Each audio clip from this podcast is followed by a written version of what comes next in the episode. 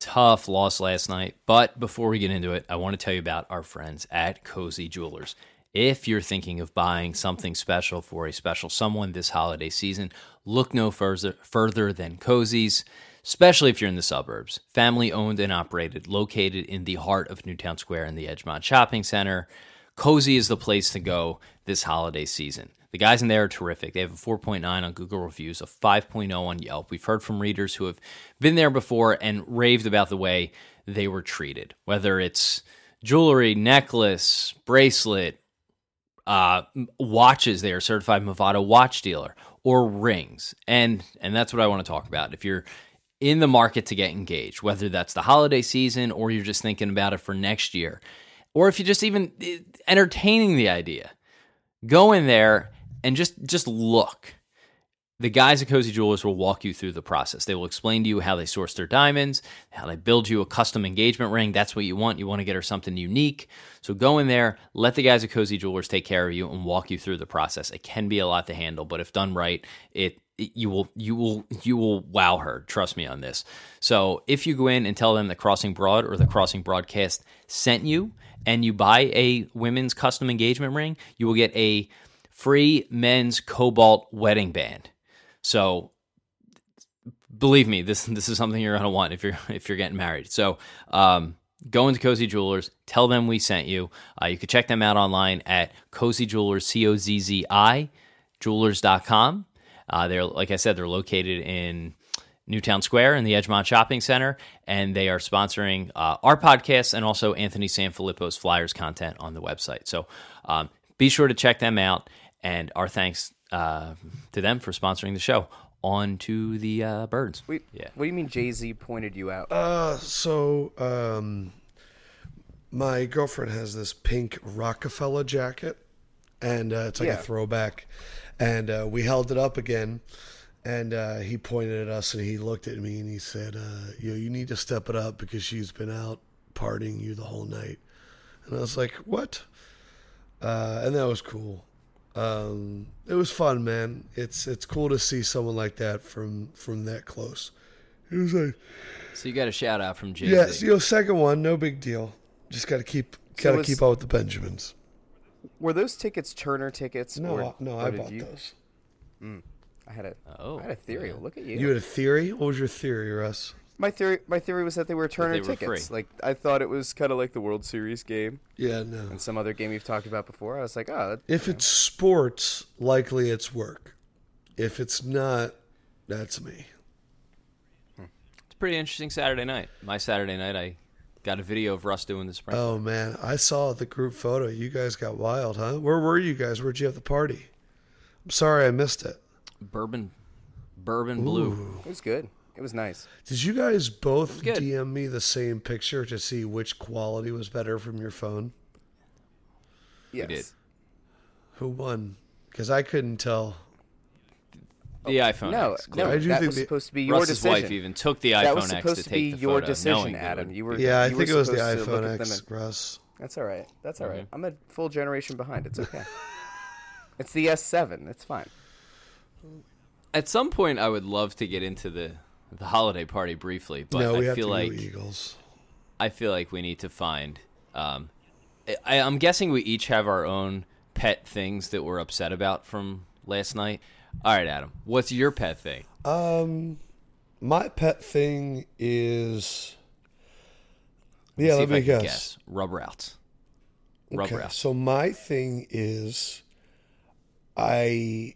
was in some text change chains, and I was on Twitter, and then I watched the post-game show. And I think my annoying thing is how throughout this entire run, people have been saying that we're not respected enough and that, uh, you know, pe- like that people are disrespecting us and all that stuff. And I have people texting me saying, Adam, what is going on? Is this over? What is happening? I see people on Twitter freaking out and blaming uh, the refs for everything. Uh, I have Russ DMing me um, in the first half or at the end of the first half going, what is wrong with the play calling? And I'm sitting here going, I think this is really good for the Eagles.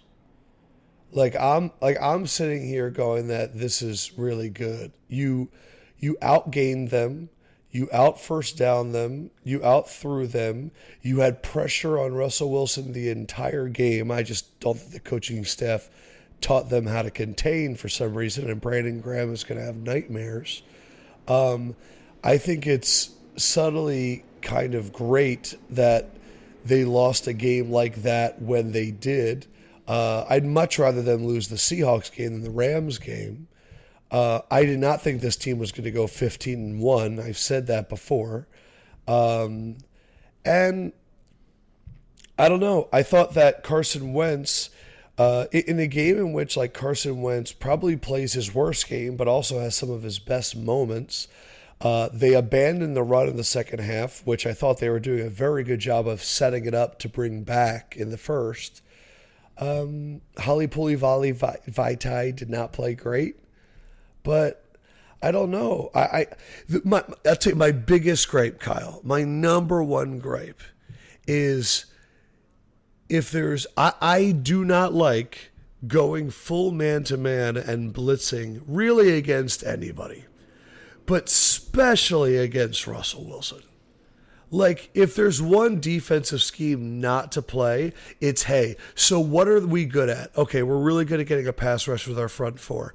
Okay, and what are they good at? Well, sometimes, because they have such a shitty offense, Russell Wilson will just roll out and then throw it up and cause fifty-fifty balls. And that's how they got their first score. That's how they got that score, is the first one they got through pass interference penalties, and because they went fifty-fifty balls. And the second one was because they just threw it up and they took a chance in zero coverage. You're a better football team. That is my number one gripe, is why they played so much man-to-man the entire game and allowed Russell to just lob it up and cause big plays. That's my number one gripe. You brought up a few. All right, so you brought up a few things. I, I think you brought up an interesting notion, not the "hey, it does good to lose a game" notion, which I think there's something to that. But the fact that you can argue that in some ways they outplayed them, and you know had multiple opportunities. Take away the holding at the goal line, the fumble at the goal line, the decision not to throw the challenge flag, the. You know, I mean, there's a, there's a whole bunch of things we could look the back Eagles on and were, say, hey, the Eagles probably yeah, cost themselves the Eagles were the better on, team. At least fourteen points. Right, yeah, well, yeah, and they, they, I think we all see the game and we're like, well, they played horribly. That is not the Eagles team that we know, and there's something to that. But to your point, at the same time, they arguably outplayed the Seahawks in many respects. I don't know if they were the better team, but, you know, they left a lot of points on the board. So I'm, I, I'm kind of torn as to whether, like, I think we're past the moral victories, though I feel good about the fact that they had multiple multiple opportunities that normally this Eagles team would have converted, and that a loss doesn't kill you. Everyone expected this as a loss. But in the real world, it's like, well, no, this still sucks because all of a sudden they went from being the top team in the N F L yep. to now the second team in their conference, according to Tiebreaker, with a tough game coming up. Like, so I, I, I'm I'm kind of with you in the respect that, hey, look, if, if they just do things the way they normally do them, Wentz doesn't fumble, there's not a holding penalty, all this, he doesn't miss an open Aguilar, they win this game. And then on the other hand, it's like, those are those are things great teams have to do, and I kind of feel bad about it because we just, we just cost ourselves a winnable opportunity, and you can blame six different guys who blew opportunities in that game, including yeah. the coach yeah, and the replay guy. Russ, before, Russ, before um, you come in, let me just finish with this, and then I'll let you go. I I am not someone, and I don't think anyone should be someone, that looks at the playoff picture right now and goes, well, that's it. The Eagles are the two seed. I know the Vikings are going to lose before the season is over. They are not going to end this this year on like a thirteen-game winning streak. They're just not. That's the way the N F L works. So I I think that the Eagles were going to suffer a loss. These other teams were going to suffer a loss. I think getting that focus on the road before the Rams is great.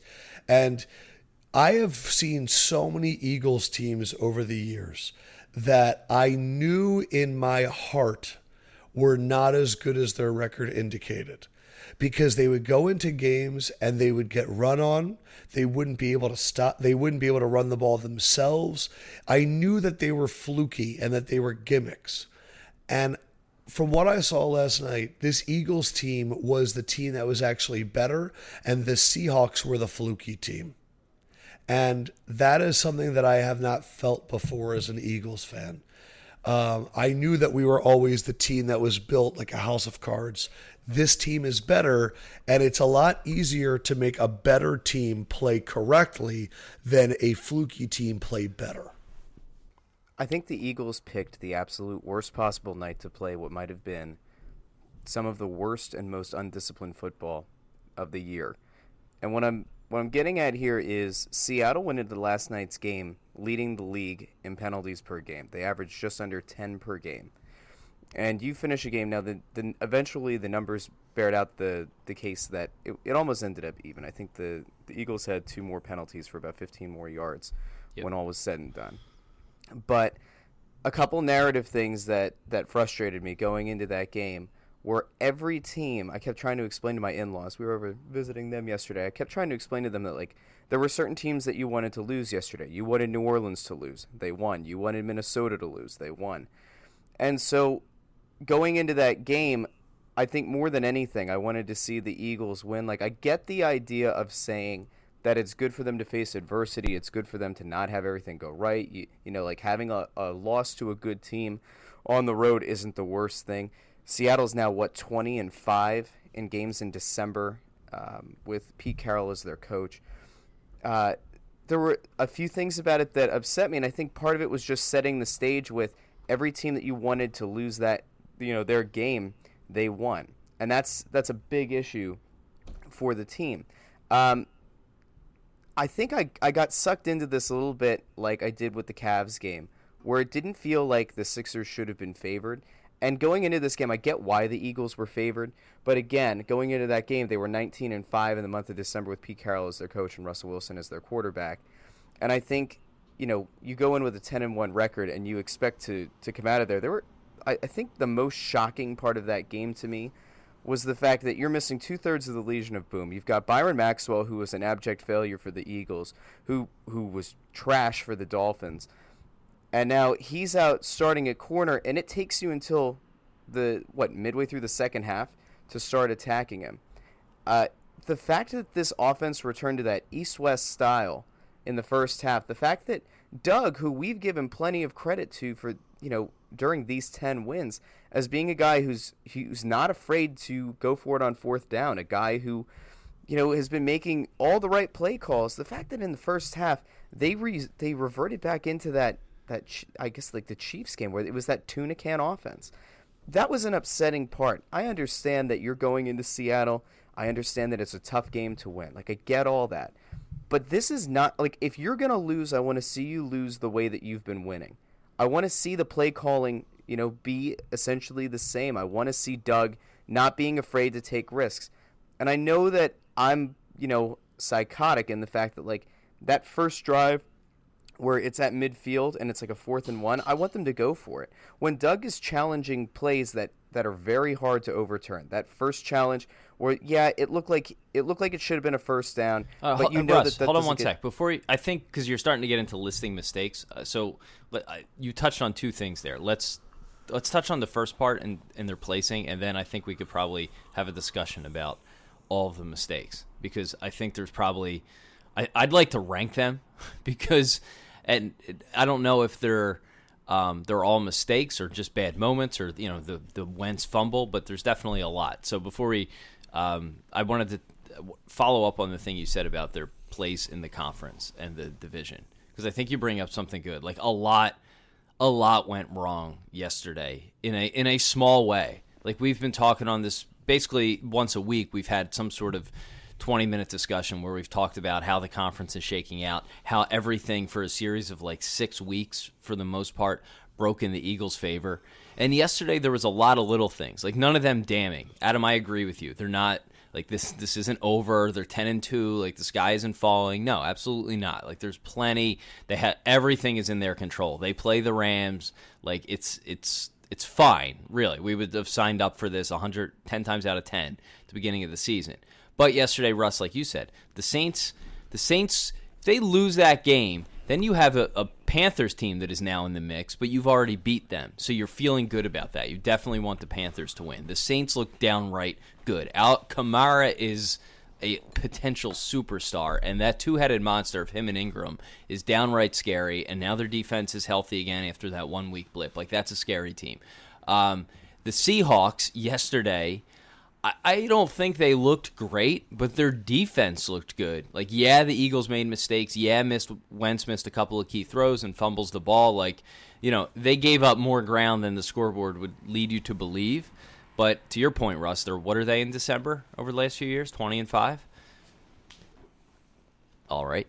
Um, but, like, we've been talking about this all year. Like, hey, this is a team that once they get it going, like, they're going to be in the mix too. And then, oh, by the way, like, just for good measure, let's throw in the Packers, who win, improve to five hundred, will play the Browns next week, and then may get Aaron Rodgers back in week fifteen. And now all of a sudden, you're like, as soon as I saw that, I'm thinking in my head, like, oh shit, the Eagles are going to get a home playoff game, and it's going to be against Aaron Rodgers in the in the second week of the playoffs. Like, so as good as this season's been, and as right as everything has gone for the Eagles, I don't think the sky is falling. But yesterday, a whole bunch of little things went wrong. The Rams won, the Saints won, the Seahawks beat you and also won. The Vikings continue to win and now technically are ahead of you. And, oh, by the way, the Packers are sort of looming there in this sort of weird, oh, God, they're going to be a, a potentially scary team with a mediocre record that winds up playing That's the Eagles. That's where I'm scared. So, that, was, that was like the biggest. Yeah. I know that Green Bay's been wildly inconsistent, but if if you get into the playoffs, like, as part of that entire narrative that we've had about, like, everything breaking the right way, including Aaron Rodgers' collarbone, like, If if they end up making the playoffs, like, that is a that is probably the yeah, you worst don't want, matchup you don't want Aaron Rodgers. Yeah, like, like that was that's exactly why we got so they could back into we got so hyped Aaron up about the, so, the potential of the season. Although I don't know if they're going to win four few straight. things. Few things to note. One, the reason that this Aaron Rodgers injury is different than his collarbone injury before is this is actually his collarbone on his throwing side. Yes. So I know that we're getting, like, weekly reports that, like, he's throwing the ball in practice now. I still think it's a thing. And like you guys said, uh, there's still four weeks, and they still need to win all of them. And they're not that good of a football team. Um, also, the thing that I um, I found interesting, like, watching social media in the first half and then also watching the game is – people believe there's a direct correlation between who catches the ball and what the play was designed to go to. Like, I kept seeing, I can't believe they're not dialing any plays deep, or I can't believe they're not calling any plays for Alshon or Zach Ertz. So Seattle has a very good elite level defensive line, like elite level. Like, Sheldon Richardson, Michael Bennett, Frank Clark, like, they are really good. He didn't have any time in the first half, and that's why so many of the balls were going short. You need time for Alshon to develop. We I don't know if we're going to be able to talk about his new contract at thirteen per year, but it's definitely one of the knocks against Alshon is that he's not a guy that just immediately wins a matchup. He needs the play to develop a little bit to create time because he's not that fast. So um, I just found that the offense, look, they were trying to set up the the run and some of the screens and stuff to catch the Seahawks off balance because they were coming full steam. The thing that I was really upset to, Kyle, was the fact that they let them have a clean shot on Carson on that offside play. Remember that?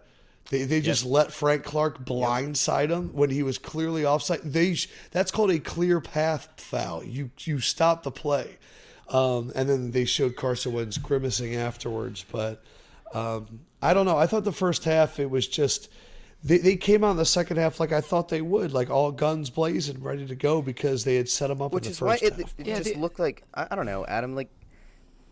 Is it is it Doug being inexperienced still that like going in and showing too much respect to Seattle on the road? Like, is that what is that what the first half was? Because it, it felt so cautious. it like it, it just felt so anti everything that this this long winning streak has been. I disagree with you that they should have gone for fourth and one at the fifty-yard line in the beginning of the game after Seahawks just drove down to make it three nothing. I understood what Doug was doing.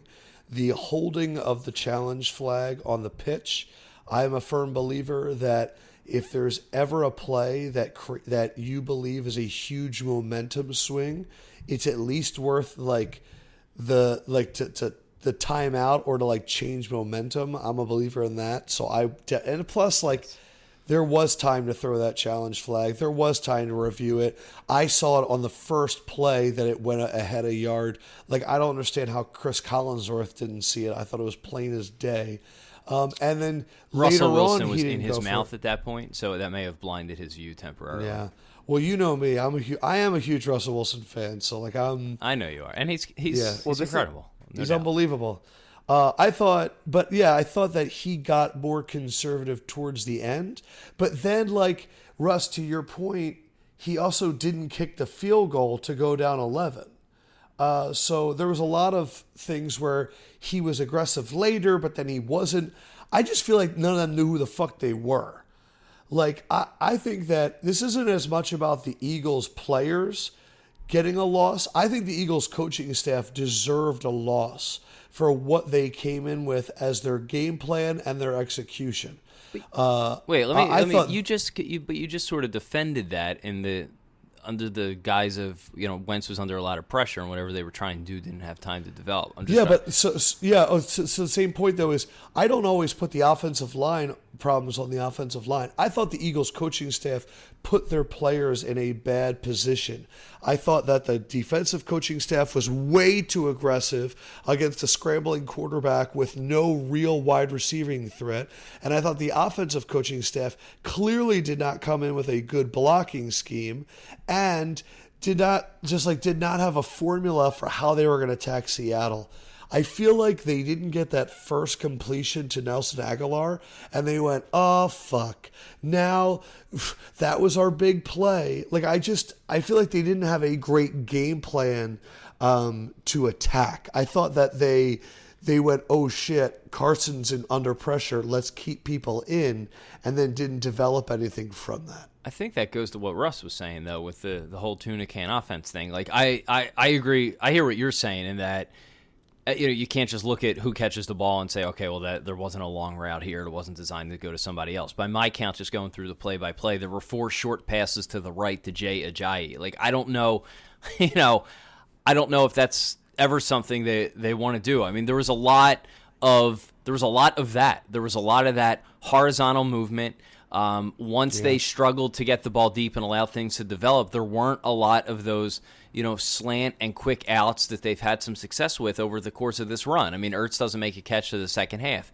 Again, I don't know if that's not necessarily on the coaching staff. I'm sure there, he was the number one option on more than one play in the first half that he just wasn't open for. That's fine. But, you know, there weren't a lot of those plays. Like, Jeffrey gets a slant at some point, or, you know, he's coming across the middle at some point, I want to say in the third quarter, and he was um, going to the first down marker, and he just, like, didn't have speed to get by the guy. Like, those are things that you can't really blame the coaching staff. It's a number one right. wide receiver. You got to get a little bit of separation there. He, so I think there's, like, plenty of, bl- he, plenty of blame to go around there. But it felt, to Russ's point, regardless of how the plays were drawn up or whatever, It it started to feel like the tuna can. So two offense. Things really quick. Uh, all I could think, the, the few of those plays that you're talking about, those those wide throws out to Ajayi that took a little bit of time to develop, all I kept thinking was if Richard Sherman is in this game, at least one of those is going back for six. Because like I, I was surprised a couple times that, that the that, couple that the close. corner didn't jump the route. Um, the other thing is, Alshon, you know, for as much as I, as I love him and want him to be involved in the game plan, Alshon committed one of the, I don't know, the worst penalties that they could have had in that game, where he he holds, what was it, at the four-yard line, where, like, at that point, when he actually started engaging in a hold uh, as opposed to a block, uh, I think it was Ajayi had already, you know, gotten near the first down and then ends up pushing them back. Which, yes. that's, so let's rank, let, let's rank, here's...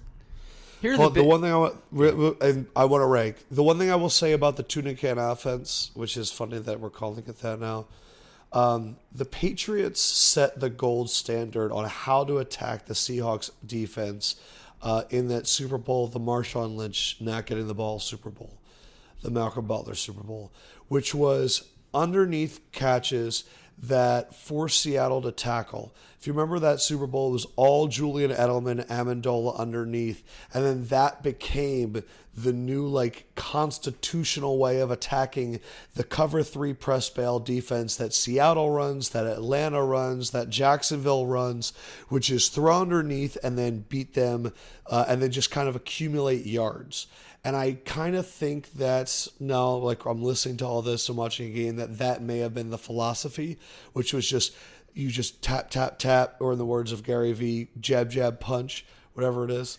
And uh, but that's kind of what I think now makes the most sense, which is that is the standard of beating that defense. Sure, but without looking at the play the play chart in front of me, like just from, you know, my recollection of the game, they didn't use it. There was no downhill momentum to do that. Like Edelman is the king of, you know, catching the ball on a quick slant and being able to pick up a few yards after the catch or just continuously moving the ball. The Eagles had a lot of slow developing plays that went left and right. I mean, and you know, I know I'll, I know this isn't even it, but you got that third and one where you get a pitch to the outside and the you know the ball goes backwards off the line of scrimmage. Like that was, yeah, that those was are the sorts of plays that I remember from last night where it's like this play is going through mud before it gets like just yeah. you know two. Yeah, I'm fine with two yard quick hits. At least it keeps the momentum up.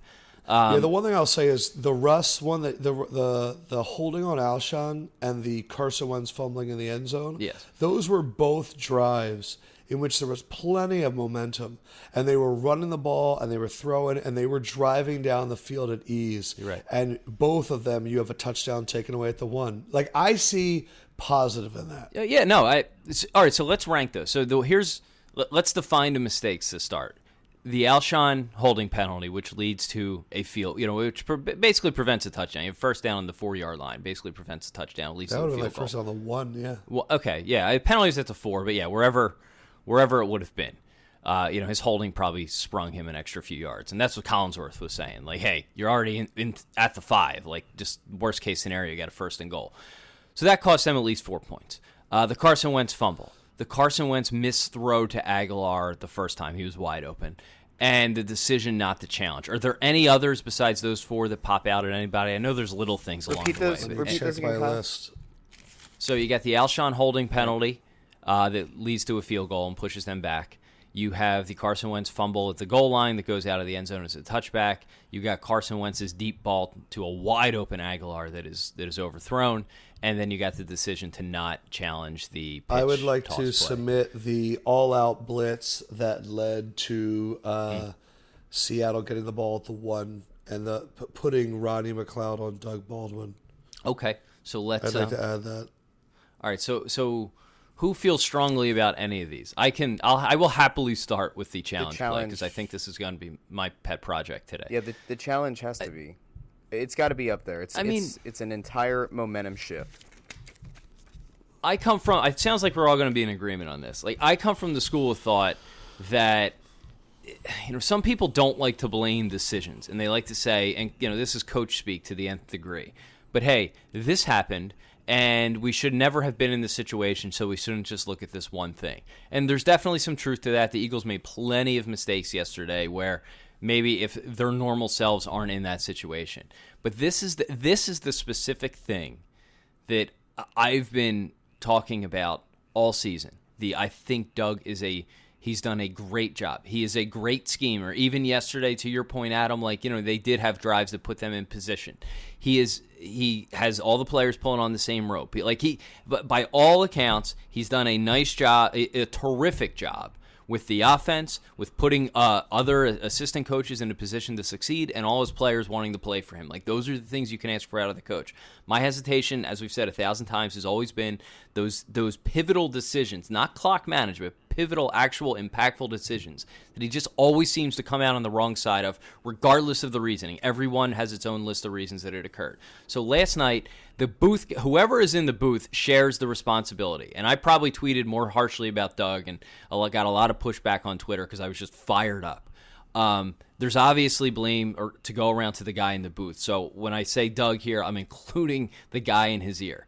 You have to cha- like you have to challenge that play. Doug t- was asked twice about it last night. Once during the press conference, which kept fucking cutting out on C S N. We had to see Michael Barkan's blue glasses. Uh, and afterwards, in the tunnel with John Clark, a one-on-one at like twelve thirty, where he was much more forthcoming. And to his credit, he answered. Clark asked a good question about it. Doug was very forthright in his answer, and he said, "He said, look, I, what I had in my ear, there, it was uncertain. We didn't have a chance to get all the looks that we wanted, so we were unclear, um, and we were a little bit hesitant," and he admitted this, "because of that first challenge, and we didn't want to lose another timeout." So there's like a series, if this is a plane crash and they're going through like the list of everything going backwards that happened to lead up to this moment, you have to go back to the first challenge flag. It was a fourth and inches on a team that converts these with Jason Kelce and Carson Wentz just being able to fall forward three feet every time regardless. It was, it was kind of useless to challenge that play. Forget the fact that they got it wrong and lost the timeout. You probably just go for it on fourth and inches anyway. Like, why even take the risk there? You really don't need to. They're almost automatic in that regard. So, bad decision there. Now you allow, you compound those decisions. By now you have a play that is truly impactful. It's like truly leverage. So even if the guy in your ear, unless he gives you a flat out no, like a flat out nope, don't challenge us, we're going to lose it. Uh, which I'm guessing he didn't, because as you said, Adam, even on the first replay, it's clear that at the very least, it's really, really close, it, it, the, regardless of the angle you have. The first replay, I was like, that's a half a yard ahead. Yeah, and, and the second replay, I was like, that's a yard and a half ahead. Yep. To- it was just, yeah. Totally agree. I don't so know. Even if he doesn't get an absolute yes, and he gets a, hey, yeah, I think this is going to be close, as a coach, you have to do, and these are the things, like this is the thing that bothers me with Doug. You have to do that quick calculation. This is a huge leverage play. You just scored a touchdown. You're down seven. You're about to get a three. I think it would have been three and out. I don't quote me on that, but I believe it would have been. You get the ball. I mean, you get the ball back. Now you have momentum, a touchdown, a stop, and the ball back. This is a, and you know, forget about After the fact Carson that Seattle, Wentz just Seattle threw those incredible on the throws. Play. Right. It, it was like the, all these things. Like you have to do that math. You have to do that math in your head. So I don't, the people defending him and the, because there's the replay guy who may have gotten it wrong. Fine. They all share in this, but as a coaching staff, and ultimately it does fall on the guy who throws the flag. You have to say, this is worth the risk. You see this every week in the N F L. Coaches throw the flag when they don't know the answer because they know the play is so big that it's worth a timeout. And that play was so clearly worth it. Never mind the fact that it was clearly a forward pass. That's also like the that, context. Like that's also a context later. Of the game thing too. If that happens in the first half, I don't blame Doug for not challenging. Right, but that's the leverage because, thing. Like it's yeah, such because, a huge pivotal play. This is why you use your some some like the new age managers will use their closer in the eighth inning in baseball because you recognize the the crucial moment. You're at the heart of the order with the bases loaded. Like forget about the ninth. Like we got to get we got to stop this here. That that's what that was yesterday. And Doug, like it just always seems like whatever the reason, he's always on the wrong calculation in these things. The coaching staff, whatever. Like it, ultimately it falls on him. This is the thing that I was like scared of, and it's not the reason they lost. There's a bunch of other reasons, which obviously we're going to talk about. But to me, like it is one hundred percent worth talking about. And all the people who are like, oh, we, you know, you can't just look at one decision. Well, like, no, the coach makes decisions as part of the game. You're not going to blow people out every week. You're going to be in close games where you still have a chance to win, and you have to make the right call. And they, this is like the fourth time now in two seasons where the right call was not made. I got to yeah, I, I, I gotta like, go. You, but you have to go. What time is it? It's ten up.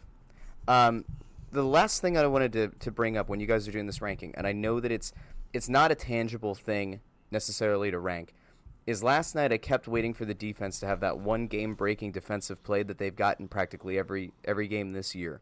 One thing that I've also thinking watching the game is I wonder if Jim Schwartz, because he has Darby back, is like, oh, I could just run man-to-man all the time. And I don't know about you, but I think that Darby is a pass interference liability all the time. Yeah. Like, all the time. Like, he should have been called for one against Des Bryant in that Dallas game. He absolutely was called for one last night. Uh, I feel like there's multiple times where I just get the feeling, and you can save this for later, that he is going to get called for a P I in a playoff game or, or something that is going to be crucial. Mm-hmm. I just, I get that vibe from him all the time. You know who I get? A, uh, I agree. I, with and you. also, also, why is Rasul Douglas not playing anymore? I agree with like, you. on He's Darby. back, so we don't play him anymore. Okay, yeah. No, I, I agree with you. I mean, I, I, he's good. He's clearly talented. It, it, you know, he's missed a lot of time and, and still getting up to speed. And it looks like sometimes he, yeah, like he, he just straight up interferes to get himself back in a play. I agree with you. The guy I would say I have my my pet thing about in that regard, where it's like they're going to do something at some point, it's going to kill us, is uh, is Barner. Like, he's good, he's talented, but he always is on the f- the verge of doing, like, fumbling the ball is one A, but last night that play where he trips on that wide open little loft in space, why he's in there on the crucial third down play is beyond me. Um, so, uh, again, on the coaching staff, but my guy for that is Barner. I'm always waiting for the other shoe to drop with Barner for no other reason other than I just don't just don't trust him on the field. Um, but let's... let's kills... get, Yeah, yeah. So, you want to rank? You want to rank the mistakes? Yeah, I mean, we don't even need to do a number. Like, at least address them. Like, wh- how do you feel? I mean, the Wentz fumble is kind of a like you know, you can't control it. Right, it was a like, great play by Sheldon Richardson, right. especially man. Third and thirteen, third and fourth fourteen. That throw, falling over Byron Maxwell's head to Nelson Aguilar, is one of the greatest throws I've ever seen in my life. Agreed. Like, in my whole life. For him to be literally, like, stumbling and looking at his own feet and then corkscrewing his body and throwing it forty-plus yards in the air over a corner on a frozen rope. I've never seen someone from that position throw a ball like that.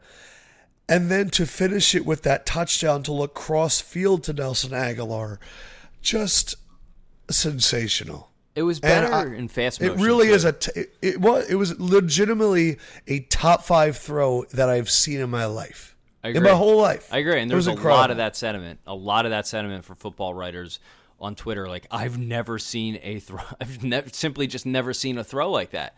Because in fast motion, you're watching it, my first thought was, like, okay, he's going down. Then when he corks the throw, you just assume he's, you know, kind of launching it out of bounds to, to prevent a sack. Of course. But it goes so high and far. It was like it was it was like one of those things in a video game, like in Ma- in Madden, where you make a throw and you're like, that's not real. Like, you can't press the square button going across field off off your back foot and throw it fifty yards in the other direction. Like, that's not real. So when the ball's in the air, you're like, oh, that's not real. Oh, shit, that's going to get intercepted. You're like, oh, my, there's a receiver there? Like, the that was actually targeted to somebody?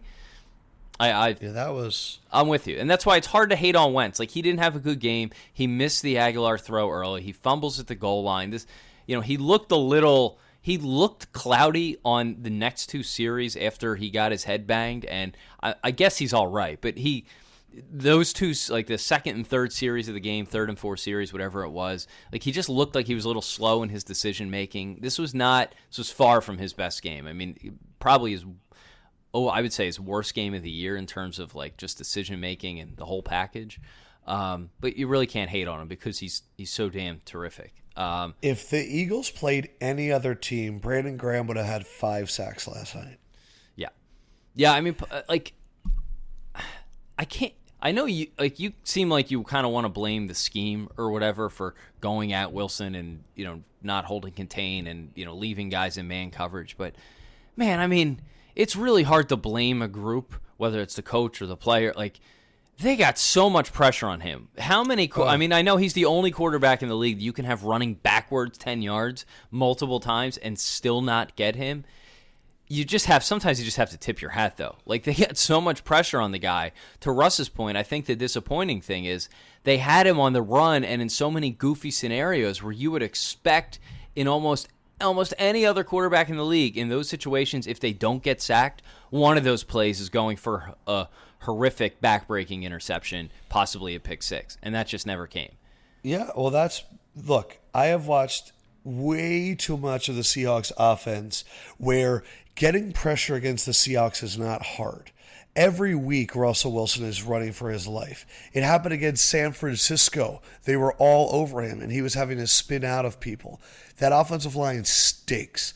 The issue is most teams play zone behind so that when he's running around, like the, he, his wide receivers kind of have to find spots in the zone where it's like yesterday it was just lob it up one-on-one. the refs were bad, and I don't I don't want to kind of let them off the hook completely, but um, I don't know. I just it just didn't seem like they had a game plan behind all the pressure. It was like, we have faith that Brandon Graham can catch him, and it's like, guys, nobody can catch him. He's that freaking good. Then that's what I was. That's what I was going to ask you. Like, do you think it was just a matter of them thinking, all right, look, we have guys in Graham and Barnett, and we have linebackers in Bradham and Kendricks who have enough speed to either get him in the backfield, or if he tries to run, beat him to the edge. So we're okay playing man, because unlike other teams, we think we can bring this pressure, get the man pressure at or near the line, and be able to actually get to the quarterback. I like, guess that's so. Got to be the calculation, and obviously it didn't happen. But yeah, and it's not Brandon Graham's fault. Like, Brandon Graham was fantastic. It no, was I mean it's, just it's it's. it's you can't blame a guy. Like, he is what he is. You can't run faster than Russell Wilson as a no. He's lineman. Unbelievable. Uh, yeah, I don't know. Did, did that Barner play bother you? Like, th- of course. What? You know, a lot of their plays. Um, sometimes I think you know the Eagles are obsessed with the dump off, and they're obsessed with the leak out, and they're obsessed with like having you believe they're going to go one way and not the other. Carson Wentz throws a fantastic across the middle intermediate ball, and I just didn't see enough of them yesterday. Um, I didn't see enough of rub routes from our receivers. You know, uh, it clearly was being allowed last night, uh, and I think it's a it's an active play. The, the funny thing is, is I don't have rub routes as one of my my gripes, Kyle, because I thought the Seahawks actually executed theirs better than I had seen an N F L team do all all year. You know, having two corners bump into each other, uh, th- that's an incredible rub route. Like, that's fantastic scheme. Didn't Usually, you tweet, though, about illegal. I've been I've been begging for the Seahawks defense to spread it and run these routes, and, and finally they do it against the Eagles. Was yeah, that you? It's unbelievable. Yeah, it was. Okay. You know, I've been saying all year that the Seahawks should go five wide and not try and run it because it's not worth it. And I feel like the Eagles actually played, like, respected the Seahawks run. And I the, the Seahawks, for me, they started right off in the game with going, like, four wide and just throwing it almost every time. That's what they should do. That's how they're going to be good. That's how they'll have a chance. But I don't think that they're talented enough on defense. And every every ball bounced their way last night. Um One thing that's kind of about the game, but it's more about the post-game show, um, is the first time I've actually watched it. And one, if you close your eyes, Barrett Brooks sounds exactly like Hannibal Buress. And I encourage you to go watch a video of Hannibal Buress and then go listen to Barrett Brooks. Number two, that show needs somebody that Seth Joyner is going to listen to. Because Seth Joyner's not listening to shit. And the the thing is, is that Barrett Brooks immediately shuts down every time Seth Joyner begins to talk. Um, you, I, I, I didn't even know that uh, Mayor or whatever he is now, Rendell, is still on the show. And I actually agree that it does need more of him because it needs more of the fan perspective. Uh, you know, Barrett Brooks and Seth Joyner just say banjo a lot to confuse the listeners. Um, and I also don't agree with a lot of the things that Seth Joyner says. I think that Seth Joyner talks about Holly Puli Vati Vaitai needing to play with more heart. Or he talks about, you know, you just need to make a play. And I'm like, okay. And then Didinger comes in there with great shit as always. And Uh, it's measured and it makes sense, and then it's just except for when he's telling Ajayi to shut up and tote the football. Well, I don't know where that came from. Again, like I, sometimes you know a clip gets you only get to see one clip, but no, I know. Uh, I just I don't know. I, I I was you know, and it's funny because I look at Barkin and Barkin's trying to represent the fans, and he's trying. He, these are what people are saying, so he's doing the host role, which. Uh, is never easy because you're trying to, to, to you want to put your own opinion in there, but at the same point, you're trying to represent what you're seeing on Twitter. And then you need to remember that like Twitter isn't a fair representation of the fan base. Mm. But um, yeah, I don't know. It needs one other person. Yeah, it, it's interesting. It, I agree. Like the show, the is- person in Barrett's role needs to be able to disagree with Seth, because I could yeah. tell that he never disagrees, and this is the first one I've ever watched. And when he does, so here's the dynamic, and, and this is the most the most I was engaged last night, because you know for most games this season there really hasn't been that much discussed. The Eagles have killed yeah. people. Um, last night, you know, you wanted to hear talk, you wanted to hear the coach and all that. Seth, I actually like Seth Joyner's analysis. I think it's in terms of that he needs to make a play, he needs to try harder stuff. He does that way less than most former players. He is. There was points last night too where he's very analytical, or he's breaking stuff down. Sometimes it's, it is shop talk, and it is talking over the re, um, viewer's head a little bit, but that's their problem. Like he's describing actual things that happen. I don't have a problem with that. I think in terms of his breakdown, he's better than most former players, but he. He's he sounds like that every game, win or lose, and you can't. He doesn't. He never really channels the fan. So this is a ten and two season, and he sounds like he did last night after just about every game, and that's the part for me that's a little tough to stomach, because he always comes in as as the know it all, and there are times you know the Eagles have won forty to ten or whatever, and he's like doing the same thing. Barrett Brooks though cannot. He just can't go toe to toe with Seth. He's not as intelligent. He's not as well spoken. Um, to me, he does all those things you just described about, yes. oh, you know, this, that. And Seth usually just picks him apart. Like, I'm sure they're friendly off the air and all that. But on the air, it's clear Seth doesn't have any respect for anything Barrett is saying, and that's that's a weird breakdown. And then Ray just kind of comes in and does his thing. I I agree on the governor. Like, I I feel like he's lost his speedball a little bit and seemed. Oh, to he's a governor now? He was for, like, eight years. Oh, I have no idea. Does he still hold that's, office? That's incredible. No, but you call him, you know, you still call President Bush President Bush. He's not the president. He is the governor. He was also the that's mayor. That's unreal. What other jobs, or if you have that job, like, are you called, like, you know what, if you're a coach, you're called coach the rest of your life. Yes. Yeah, absolutely. Podcast host. That, Podcast that, host Adam Lefkoe until the day you die. Man, janitor Adam Lefkoe. The, uh, I, I, like, put obviously, Rendell wields enough power. It's like if he says he wants to be on the show, they pretty much got to put him on the show. I but I, I thought the dynamic of him sitting at the table always worked. I know people didn't like him. I do too. But it, it, it was a good – that show, it doesn't need to be super serious. So you had – Barkhan did a good job of doling it out, and I always thought he's been great at T V. But in this specific role, and I think in some of the changes Comcast has made, he has changed his personality to more the guy he was when he was on W I P, which is not good. Like, he's fire take Barkhan. And fire take Barkhan is unpleasing. Barkhan was good because he was he's a good point guard, he's a good moderator, and he was the generally upbeat, sunny face of the fan.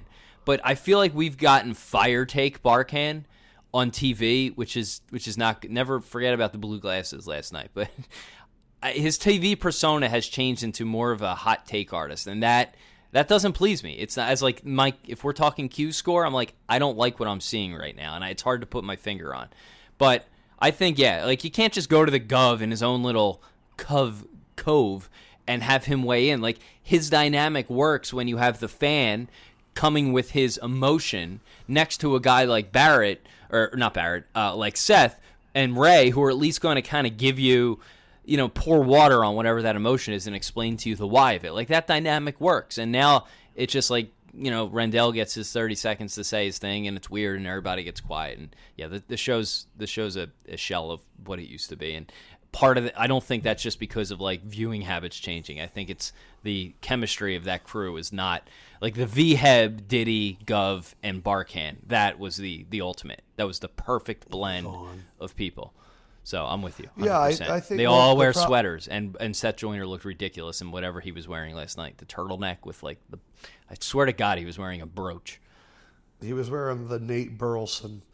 Uh, it's it, well, they have a weak link, and it's Barrett, and that's plain and simple. Yep.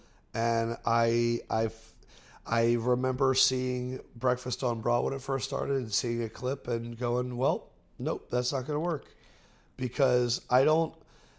Um, man, I'm not, I don't want to talk that much shit. No, no, no, I get what you're saying. I feel like there are some guys, you know, there's former athletes who come back or come here and they have a great P R guy or manager or agent who gets them the radio role, you know, who gets them the fill-in spot on the W I P morning show once every two weeks.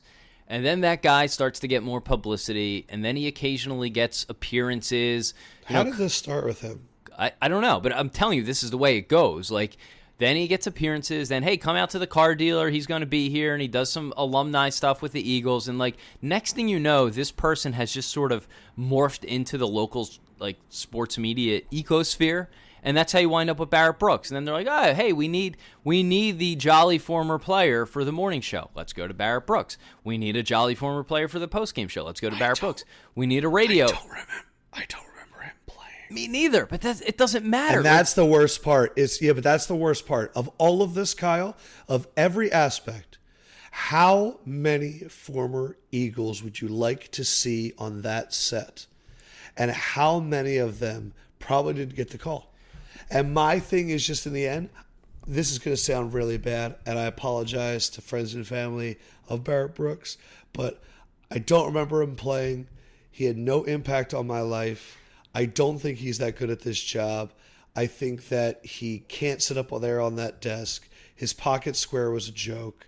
And I every time I watch them, I go, if that was Freddie Mitchell, I'd be interested. If that was Brian Westbrook, I would be interested. Don't know what happened there. I just, there are so many Eagles over the year. Have it being a rotation. Have it being Jeremiah. Do you know how many fucking Eagles would come back right now? Jeremiah Trotter, Trey Thomas. I don't know what his relationship is with the coaching staff. I just... I don't believe. I, don't I, th- I believe Comcast let Westbrook go. Probably Damn, it was I probably a money thing. So there's two. There's there's two other dynamics at play. Like obviously, there's guys we would like to hear from. Uh, you know, Dawkins. You can name guys where you're running into problems now.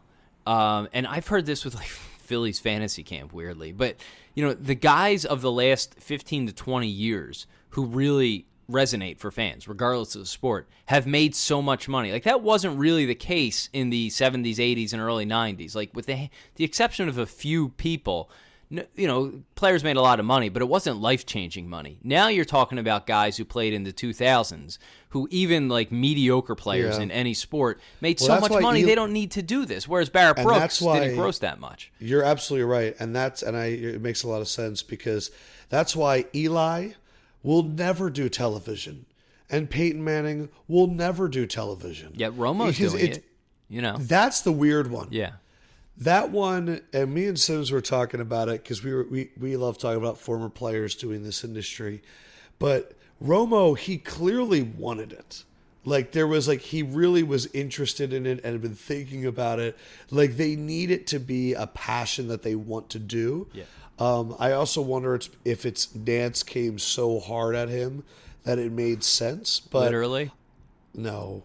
But a lot of these guys, you're right, there's just not enough juice for the squeeze. And it's it's a lot of squeeze. It really is. Yeah, it's a lot it's a lot of work. That's why I, that's why I like, you know, I know some people you could poke holes on the technical side of his broadcasting chops and, you know, whether even his style grates on you. But it's clear he has an enthusiasm where there's a good chunk of guys who feel like it's a job. Whereas Romo, it's like this is, he doesn't need the money. Like he he is he clearly has an enthusiasm for the game. Now, will that wear over time? Will he become will he become jaded after fifteen years of calling big games? And will he become Al Michaels where he can yawn on a you know on a fourth down Hail Mary pass? Maybe. But it, it's it's nice to hear his enthusiasm. You like that yeah. part of it. But yeah, so I, I agree understand. with you. We could, we got to be able to do better than Barrett Brooks. Have to. It, but that's what happened. Guys, like, you know, guys come back like Tommy Green. You know, like nothing is wrong with these guys, and I don't blame them. They're trying to get work, and they come back to the city. But like, we have no discerning palate for for these people. It's like if they can get into that little Philly sports bubble and they could show up at little things, they can go to Preston and Steve's Camp Out for Hunger. They can occasionally show up on a morning show. They can be available for radio spots. They can do stuff as alumni for the former team and, you know, get that little alumni golf shirt. Like all of a sudden, you know, they just keep, you know, chipping away at the, the rock. And eventually next thing you know, they have like an actual impactful role, not because of their talent, but just because like, hey, this is former player so-and-so, and you send out enough press releases with their availability, and next thing you know, it's like, oh, hey, they're a real person. You know, we they should be on T V all the time. It's interesting because I look at, at the game last night, and I, um, I, I really believe the Eagles were the better team. And it's just like, I think they're better than the Seahawks. I obviously think they're better than the Seahawks. In what happened is what happened. But I, I, I just think people freaked out, and I was I was watching the freak out happen in real time, and I'm just sitting there going, look, the Eagles are going to be fine. Like, they are. They're going to be good. They had some key turnovers. They had a lot of calls that didn't go their way. Uh, they had their worst performance. Like, Carson Wentz had one of his worst performances of his career. He had one of the best drives of his career, but overall he did not play well. He missed some wide open guys, which, see the key part of that sentence, there were wide open guys, which means the plays were there. They just weren't executed, and that's fine. The defense took some risks that I thought they didn't need to do. Jared Goff can't run like Russell Wilson. Do you know how much of a relief this is going to be for the defense that the guy they're trying to sack will be standing in the same place? It's going to be great. Um, this is another test coming up. But I think that if they had to suffer an uncharacteristic loss, I'm glad it happened to the Seahawks. The Seahawks are not going to be as big of a threat in Philadelphia in the playoffs, because that's where it would be if they were going to play. So it's very early on. Minnesota will lose another game going forward. The Saints will likely lose another game going forward. Um, it will happen. Not all these teams are going fourteen and two, thirteen and three. It just doesn't happen. Look at history. They're going to end up twelve and four. Now, could the Eagles be the team that finishes twelve and four? Sure. They really could. But I believe that the Eagles have um, the one of the best quarterbacks that are out there. I trust their defense more than I trust a lot of those other defenses. Um, it's just going to really come down to, I think, you know, the play philosophy and the play calling. I do agree with you. They tried to get cute. A lot of those fourth down, the third down run toss play, the fourth down wheel route, you know, they, they tried to get cute. And I thought that the Eagles had a lot of success pounding them and then playing off of that, and they didn't do it. But I still have a lot of faith in this team. I still have a lot of confidence. And um, I think they're going to come back and, and play very well against the Rams. That game is, is, is huge as it looked, oh, you know, three weeks ago. It's huger now. I mean, and this is fine. Like, we talked about this. If they go three and one on that little on this little four game stretch, Cowboys, Cowboys, Bears, Seahawks, we're just, you know, Rams. You know, if they come out of that three and one, we were feeling real good about it. So thus far, exactly. They're two and one, so we're fine. But now that game, that game becomes massive, because if, now if they lose that, now they're just in that big shuffle of teams that you're throwing up in the air and seeing where it lands. That's coming down for home uh, a bye. Um, you know, forget about home field. If they lose that game, now you're now you're worried about the bye. Um, yeah, like Seth Joyner said after the game, he goes, "If you are sitting there watching what the Vikings and Saints did today, and you feel that confident that the Eagles are still number one, you can't." That's what he said. You can't feel that confident they're still number one. The Vikings are a very good team. And I'm glad that everyone's finally realizing what I've been telling you, Kyle, which is the Vikings are for real. But the Vikings also scored just fourteen points today against a Falcons defense that I don't think is as good as the Eagles defense. And was missing players. Right. Like, it was all, so yeah. the true uh, true font wasn't there. Yep. But so they still only scored fourteen, and their offense wasn't great, and the Falcons elected to uh, kick the field goal that they then missed. Um The Saints, the Saints are a very good team, but for the but realize number one, Panthers are literally the perfect matchup for the Saints. The Saints destroyed them earlier in the year. The reason is the Panthers play a zone the whole game, and the Saints can just attack the zone with underneath throws. And uh, the Cam Newton offense is just not being figured out from a throwing perspective, having lost kind of a lot of their difference makers. I I have been championing, championing the Vikings and Saints all year, and now they're being taken very serious that they are very, very good. I still think the Eagles are better than both teams. As much as I think those teams are good, I still think that the Eagles have more complexity. You said before that Alvin Kamara is a potential star. I disagree. He is a star. Yeah. He is, I said on the podcast or two weeks ago, or I think after last week's game, week and a half ago, that Alvin Kamara is getting my vote already for Offensive Player of the Year because he does everything. Everything for that team. My my dream is we play the Saints and they some for some reason feature Mark Ingram more than Alvin Kamara, which they have the tendency to do at times. It, it, it was, boggles my mind. It was funny. It happened on the first, I think it was their first or second drive yesterday. Their first two or th- three of their first four plays go to Kamara and they just march down the field, and then they get inside the fifteen, and all of a sudden they try and throw. It doesn't work. They try and give it to Ingram. It doesn't work. And then eventually, I think three plays later, they just bring in Kamara, and he's like, I got this. And yeah, just I, avoids I mean, I, two defenders and stumbles and forces his way and dives over defenders into the end zone. I mean, people say, oh, you can't, he can't get the ball every play. Why not? Yeah.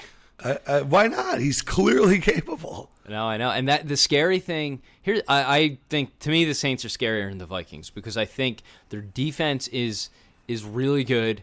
Um Not great. It's not as good as the Vikings, but it's it's really good. But offensively, they're built to win. Like, they remind me of last year. It's like they looked at the Falcons last year and said, all right, here's a dome team kind of kind of known for its passing game, Matt Ryan, Julio Jones, and yet what did they do to really be successful last year? Well, they had a two-headed running back in Devontae Freeman and Tevin Coleman who were just gashing people the second half of the season. And it's like the Saints looked at that and we're like, all right, we're going to get some good corners, and we're going to use the, you know, I mean, I guess you fall into Kamara, but we're going to use Ingram and Kamara as our two-headed monster. And that two-headed monster. Yeah, it was going to be Ingram and Adrian Peterson. Right, right. That, remember, they signed him. But it's still an intentional thing that they're doing. Yeah, I agree. It's crazy. They, but you know, they backed into the star that Kamara is, but like that they're better as a whole than Freeman and Coleman were. And it's weird because Freeman, the lead back, was, you know, is probably I would take I would take over Ingram. But right now it's the secondary back, the pass catching back in Kamara, who is just incredible. You know, like M V P caliber player, not this year, but I mean he has he's he's unbelievable. He's unbelievable. And Ingram is good enough to be just a lead back. And that's scary because they can win on the road. And, you know, the whole there's always going to be that Saints narrative, but man, their um their offense is appears to be very difficult to stop. And my advice to yep. any Eagles fan that is going into work today and you know that you're going to face someone that's talking shit, use their strategy against them. If the Eagles would have beaten the Seahawks, they would have said to you, oh yeah, let's wait and see how you do against the Rams. Use that against them today. Oh, what about the Seahawks? I thought you guys were great. Okay, let's see what happens with the Rams. Use it back to them because the Rams game is more important, and I'm telling you, they're going to look great.